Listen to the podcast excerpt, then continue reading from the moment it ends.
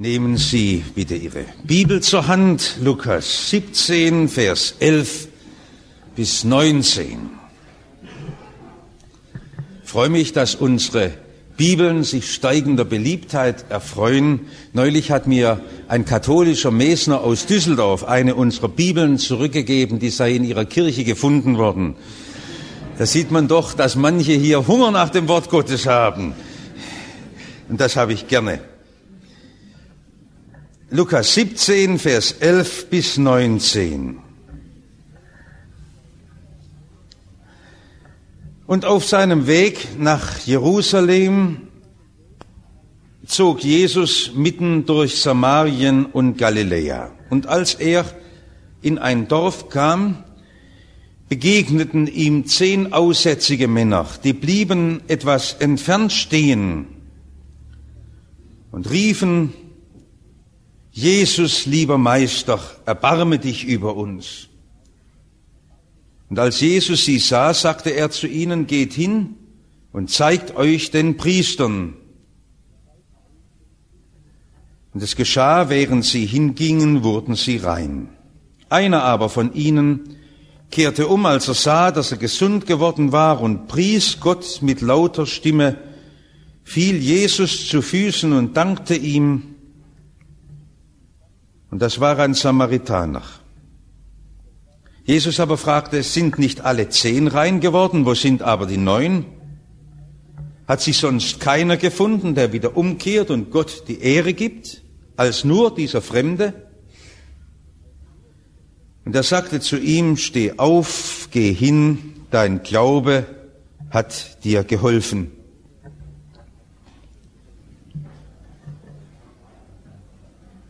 Dass das mit dem Danken manchmal nicht so funktioniert, dafür habe ich großes Verständnis. Darum will ich heute etwas anders beginnen, als vielleicht man erwarten könnte. Ich möchte zuerst einfach von denen sprechen, denen es nicht zum Danken zumute ist. Mir begegnet das sehr häufig, wenn ich zu unseren Alten komme. Und wenn man sich dann dort niedersetzt, man ein wenig erzählt bekommt von dem, was dadurch litten werden muss, Tag für Tag, dass dann einen manchmal unsere lieben Alten anblicken und wenn Sie wissen, dass wir Sie nicht wegen dieser Frage verurteilen, dann eben doch herausfordernd fragen, wozu lebe ich denn eigentlich noch? Wenn es doch nicht dieses Wunder gibt, das dieser Samaritaner erlebt hat, der von aller Krankheit frei wurde. Wozu? Warum muss ich denn da weiter durch? Und ich spüre nur, dass es von Tag zu Tag schlechter wird und die Ärzte können auch nicht helfen. Wozu?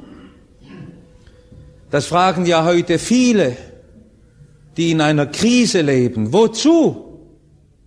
Ich will gar nicht mehr weiterleben. Das gibt schon junge Leute, die so sagen, das bedeutet mir nichts mehr, das ist leer für mich. Das Leben kann mir nichts mehr bieten. Und wenn wir das vor Augen haben, dann wird uns erst das Wort Jesu groß. Und so möchte ich meine Predigt heute überschreiben, kehr um und gib Gott die Ehre. Kehr um und gib Gott die Ehre. Auch wenn ein Leben sinnlos ist. Auch wenn ein Leben sinnlos ist. Das Leben dieser zehn aussätzigen Männer war tatsächlich völlig sinnlos. Man hatte sie dort vor dem Dorf zusammengepfercht, man hatte ihnen noch irgendeine Hütte zugewiesen, wo sie leben konnten. Aber was sollte denn das noch? Jeder Tag war nur ein langsames Warten auf den Tod. Sie hatten das doch vor Augen. Sie kennen doch die Bilder von den Aussätzigen, diese unförmigen Gliedmaßen, diese eiternden Wunden. Wenn man so leben muss, das ist furchtbar. Man hat sie ausgestoßen aus der Gesellschaft. Nicht nur die Krankheit war schlimm, nicht nur die Schmerzen waren schlimm, sondern sie waren hinausgeworfen. Sie durften nicht mehr zu den anderen. Die anderen rannten von ihnen weg und die grenzen sich von ihnen ab. Sinnloses Leben. Sie hatten noch Familienmitglieder, aber die hatten sich von ihnen getrennt, geschieden. Kinder, Ehefrau, Verwandte, Nachbarn, Sie wussten, die lebten dort, aber sie durften nicht mehr zu ihnen. Sinnloses Leben, sinnloses Leben. Und niemand kümmerte sich um sie. Doch, doch, natürlich, der Wohltätigkeitsverein des Dorfes kümmerte sich rührend um sie. Es wurde ja ihnen immer Speise hingestellt und damals ließ man keinen Aussätzigen umkommen, aber gerade das hat ihnen sicher noch am meisten wehgetan, dass sie Empfänger öffentlicher Sozialhilfe und Wohltätigkeit waren. Sie hatten es doch nicht nötig, die sie zeitlebens gearbeitet hatten, sich bewährt hatten, die so viel anderen bedeuten konnten und so viel Liebe erwiesen haben. Und jetzt plötzlich waren sie abgeschnitten von all dem sinnloses Leben. Und da geschieht es, als Jesus vorüberzieht, geben sie ihm die Ehre. Was denn? Sie rufen, sie schreien mit lauter Stimme. Sie merken, unser Leben, das muss da vor Gott. Das war ihre Sehnsucht, ihr Wunsch. Jesus, lieber Meister, erbarme dich unser Gott die Ehre geben. Das bedeutet ja nicht, dass man immer mit einem lächelnden Gesicht durch die Welt läuft. Gott die Ehre geben heißt doch, auch in den schweren Lebensführungen auf ihn, den Herrn blicken, den lebendigen Gott, ihn anrufen, ihm die Not sagen, sie vor ihm einfach ausbreiten und das alles erzählen. Und das ist ja die Antwort, die uns allen gilt in den schweren Lebensführungen, wenn wir nicht mehr weiter wissen Wozu lebe ich denn noch? Dass ich Gott die Ehre gebe. Auch wenn mein Leib zerfällt und schwach und müde wird. Rufen, Jesus, dir will ich gehören. Ich leg alles in deine Hand, was ich bin und habe. Wir haben uns heute so angewöhnt, dass wir unser Leben nur noch prüfen nach dem äußeren Blick, ob wir gesund sind, ob es uns gut geht, ob wir die nötigen Mittel haben, ob äußerlich alles geordnet ist und vergessen darüber, dass ja viel wichtiger ist, ob wir in dieser Gottesbeziehung leben. Darf ich Ihnen an einem einfachen Bild und Beispiel deutlich machen? Der wird drüben im Ulgele ein Kind eingeliefert und dem Kind ist es unheimlich. Es wird da von Zimmer zu Zimmer geschoben, Apparate werden angesetzt, Pflegerinnen, Schwestern, Ärzte huschen mit ihren weißen Mänteln vorüber. Das Kind hat Angst und Grauen, was geschieht mit mir? Und dann plötzlich kommt die Mutter und setzt sich an dieses Kinderbett und hält die Hand und dann sagt das Kind nur Mutter. Und dann kommt ein Friede über dieses Kind. Im Grund bleibt das unser ganzes Leben lang so, bis wir heimfinden in die Arme Gottes, bis wir wieder merken, auch was jetzt mit mir geschieht, es ist gar nicht so wichtig. Du, ewiger Gott, bist da und mein Leben wird von dir getragen und gehalten und ich darf mich in deine mächtige Hand befehlen. Ich möchte es Ihnen immer freimütig bekennen und sagen, wie oft ich mich hilflos fühle. Auch dort, wenn man gerade der großen Not gegenübertritt. Was wollen Sie denn sagen, wenn ein Mensch verzweifelt ist? Es gibt doch niemand unter uns, der ein Wort bereit hat, das hier gültig wäre. Was wollen Sie denn reden in der Trauer? Was wollen Sie denn dem Kranken sagen? Oder wenn einer zur Operation geht und ihm ein Bein amputiert werden muss, nur um zu überleben, was wollen Sie denn ihm sagen? Da können Sie doch nur mitweinen, die Hand drücken, sagen, ich will dich verstehen, ich will mitempfinden. Und doch ist dann ganz groß, wenn wir sagen, jetzt wollen wir Gott die Ehre geben, ihn anrufen. Der hat ja keine verstopften Ohren, der will das Schreien der Elenden hören.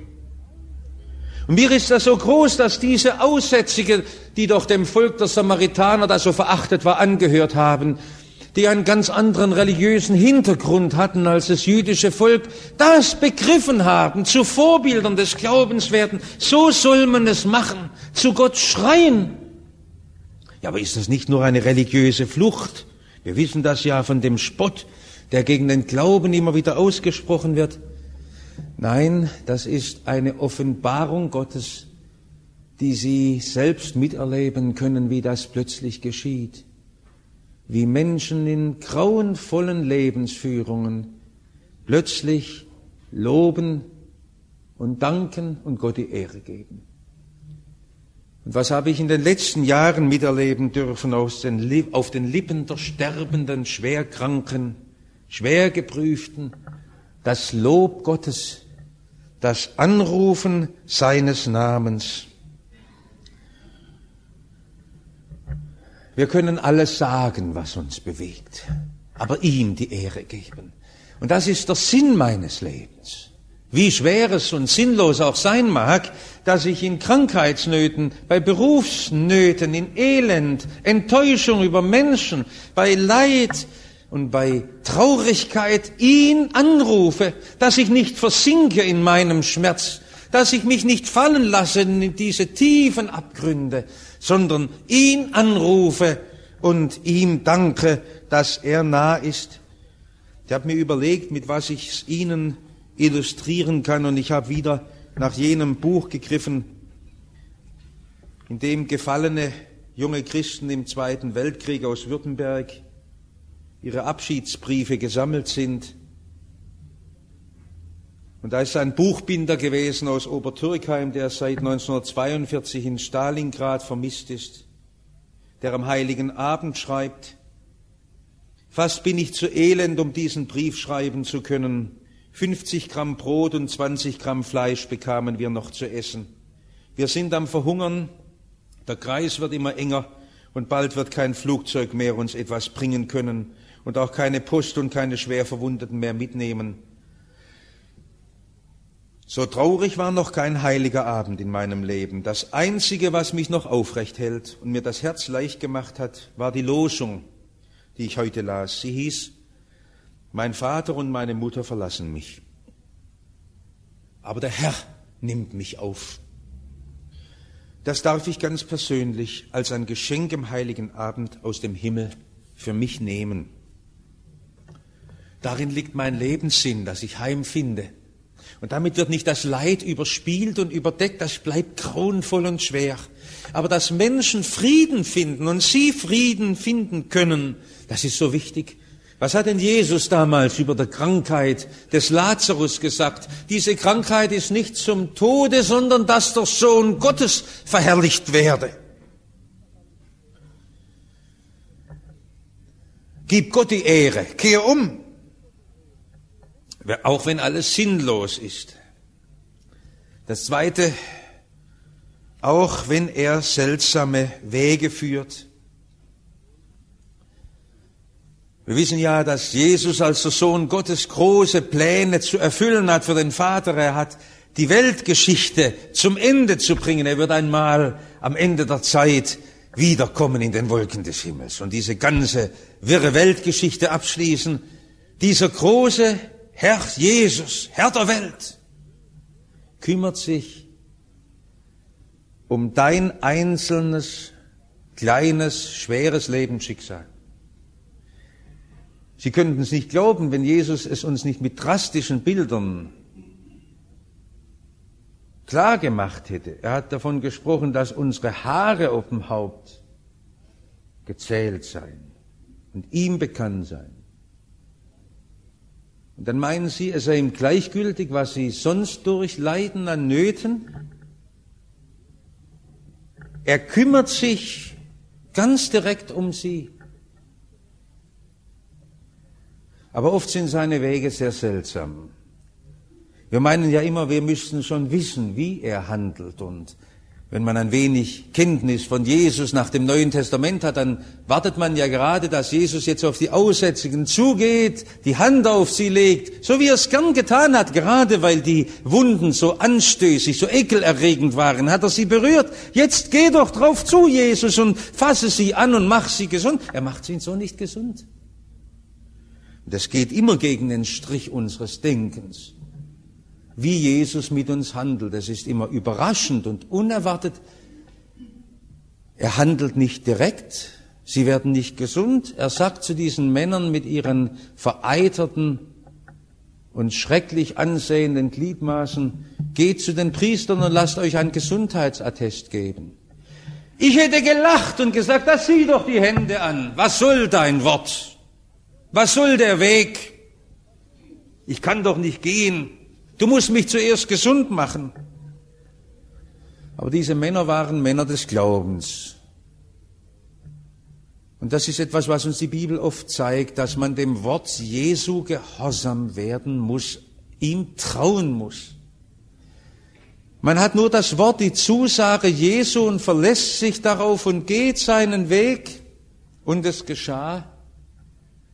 Da sie hingingen, wurden sie rein. Unser Gott tut Wunder, große Wunder. Und er ist dasselbe Herr heute in diesen Tagen. Und wir alle haben viel erlebt und dürfen Wunder von ihm erbitten. Und doch wollen wir sehr vorsichtig sein, um offen zu sein, was sind die Wege, die er uns führt. Seltsame Wege, anders als wir denken. Wir hatten auf unserer Freizeit in St. Moritz einen Vater dabei, der wenige Wochen vorher seinen ältesten Sohn beerdigt hat. Mit 14 Jahren, der plötzlich an einem Tumor erkrankte. Und er hat uns das am letzten Abend noch erzählt, wie sie diesen Weg mit dem jungen Konformanten gegangen sind, diesen letzten Weg mit ihm gebetet haben, ihn gesalbt haben, über ihm gebetet haben, wie es der Jakobusbrief will. Gefragt, Herr, willst du, willst du Heilung? Und dann erzählte er, dass es ganz merkwürdig für sie gewesen sei. Er hätte diesem Jungen als Pfarrer den Taufspruch gegeben, ihr sollt Priester des Höchsten sein. 14 Jahre vorher, da nach der Geburt, du sollst, ihr sollt Priester des Höchsten sein. Und sicher war der Gedanke, dass dieser Junge einmal ein Verkündiger des Evangeliums wird. Siert in dieser Schulklasse war dieser Kranke sehr gehänselt worden von seinem Kameraden, weil er so dick war. Und er hat sehr schwer getan. Und der Vater erzählt und sagt, wir haben die Heilung erlebt in dieser Schulklasse. Da ist mit den anderen etwas vorgegangen. Die haben sich ganz neu gesehen, auch über der Schuld, die sie getan haben. Und darum frage ich mich immer wieder, ob wir das so oberflächlich sehen, wie Gott heilt und der Vater, der dann sagt, da hat sich's erfüllt mit dem Priesterdienst.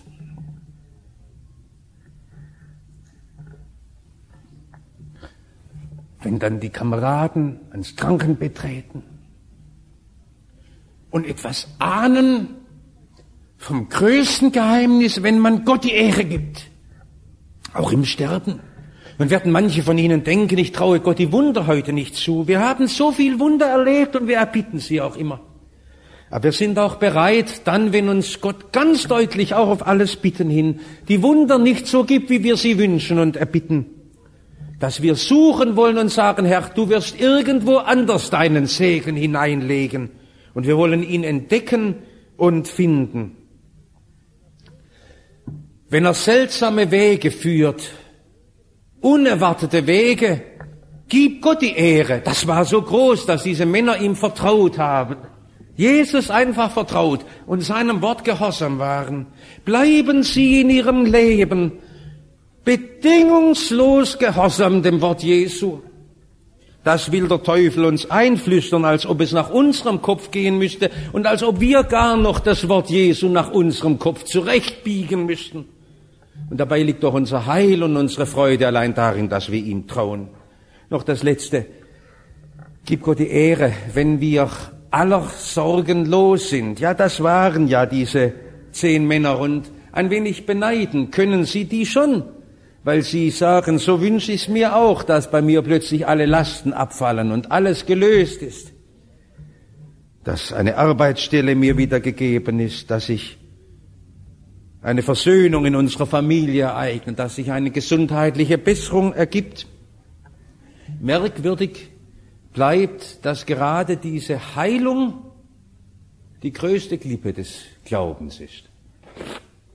Diese Männer, die so vorbildlich dem Wort Jesu gehorsam waren, die sind doch im Nu aufgegangen in ihren Alltagssorgen. Warum hatten sie denn keine Zeit mehr? Warum sind sie denn, warum sind sie denn einfach losgelaufen? Ja, das Leben rief sie mit den viel tausendfachen Pflichten. Sie kennen das ja. Man ist viel zu beschäftigt.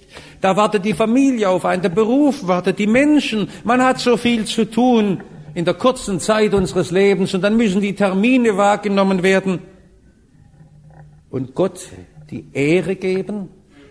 Ich wollte heute nicht bloß zu Leidenden reden. Ich wollte heute auch zu überarbeiteten, müden, lebenstüchtigen Menschen sprechen, zu jungen Leuten ihnen sagen, das ist die größte Klippe, dass man vor lauter Terminen und Aufgaben versäumt, umzukehren und Gott die Ehre zu geben. Aber einer von den neun, von den zehn, einer von den zehn, der kehrt um und fällt vor Jesus nieder. Warum denn? Geht es eigentlich nur um ein hastig hingesprochenes Dankeschön? Bestimmt nicht. Es geht um viel mehr. Dieser eine sagt, wohin soll ich denn gehen? Beruf, alles, was die Welt bieten kann, die Menschen, das ist doch nicht wirklich Leben. Du hast Worte des Lebens. Will er nicht das Gleiche sagen, wie es einst Petrus zu Jesus sagt, Herr, wohin sollen wir denn gehen? Die ganze Welt kann uns doch nichts Attraktives mehr sein, sondern du musst mit deinem großen Wirken jetzt mit dabei sein. Ich will nichts mehr ohne dich haben. Dich will ich haben. Bei dir will ich bleiben. Und wie Jesus ihn aufrichtet, gehe hin. Du darfst in diese Welt hineingehen. Dein Glaube hat dich gerettet. So steht es ja ursprünglich da im griechischen Text. Dein Glaube hat dich gerettet. Wenn du da drin bleibst in dieser Verbindung zu Jesus, dann siehst du ihn. Auch im Gewühl des Alltags, auch dann, wenn die vielen Aufgaben über sie hereinstürmen, dann, wenn sie meinen, sie werden mit der Zeit nicht mehr fertig, dann denken sie doch daran, dann kehren sie doch um, geben sie Gott die Ehre. Und erkennen sie, wie Jesus die Hand auf sie legt